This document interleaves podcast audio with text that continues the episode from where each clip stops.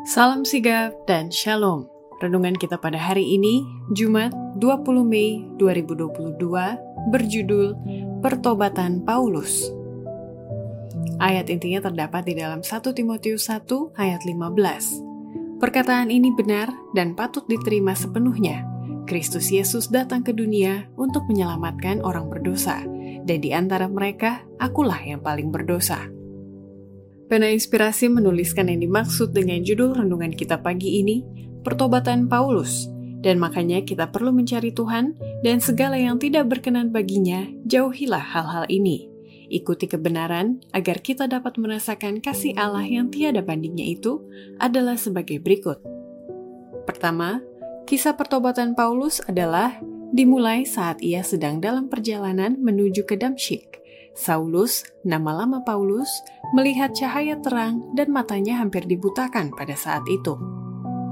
Sementara Saulus dengan teman-temannya memandang dengan kekaguman akan tanah datar yang subur dan kota yang indah di bawah, tiba-tiba, sebagaimana ia menyatakan sesudah itu, bercahaya turun dari langit meliputi aku dan teman-teman seperjalananku. Pada tengah hari bolong, aku melihat di tengah jalan itu cahaya yang lebih terang daripada cahaya matahari. Terlalu mulia untuk mata yang fana menahannya. Dibutakan dan bingung, Saulus jatuh tersungkur ke tanah. Sementara terang terus bersinar sekeliling mereka, Saulus mendengar suatu suara yang mengatakan kepadaku dalam bahasa Ibrani, "Saulus, Saulus, mengapa engkau menganiaya aku? Sukar bagimu menendang kegalah rangsang." Kedua, kisah pertobatan Paulus adalah ketika ia sedang ketakutan dan matanya hampir buta waktu itu, ia mendengar suara Yesus dengan jelas berkata-kata kepadanya, sehingga pikirannya kemudian dipenuhi oleh terang Roh Kudus. Dipenuhi dengan ketakutan dan hampir dibutakan oleh hebatnya terang itu, teman-teman Saulus mendengar suatu suara, tetapi tidak melihat seorang jua pun. Tetapi Saulus mengerti kata-kata yang dikatakan, dan kepadanya dinyatakan dengan jelas seorang yang berbicara.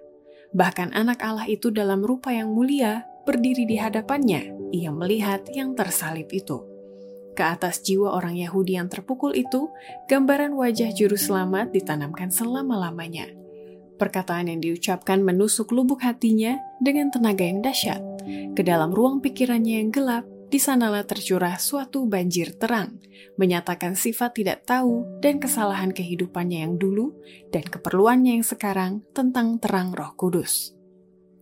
Ketiga, kisah pertobatan Paulus adalah walaupun sebelumnya dia adalah seorang penganiaya pengikut-pengikut Yesus, tetapi begitu ia jumpa dengan Yesus, catatan Kitab Suci tentang nubuatan telah membuka pikiran dan pengertiannya yang dalam tentang Yesus Kristus yang adalah Mesias yang dinanti-nantikan.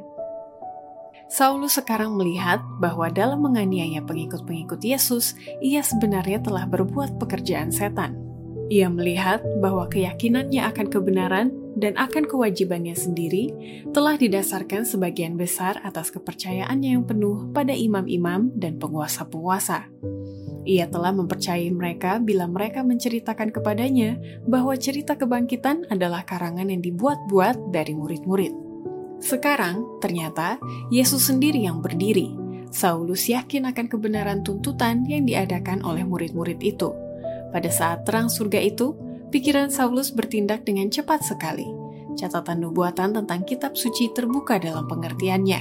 Ia melihat bahwa penolakan akan Tuhan Yesus oleh orang-orang Yahudi, penyalibannya, kebangkitan, dan kenaikannya telah dinubuatkan oleh nabi-nabi dan membuktikan dia sebagai Mesias yang dijanjikan.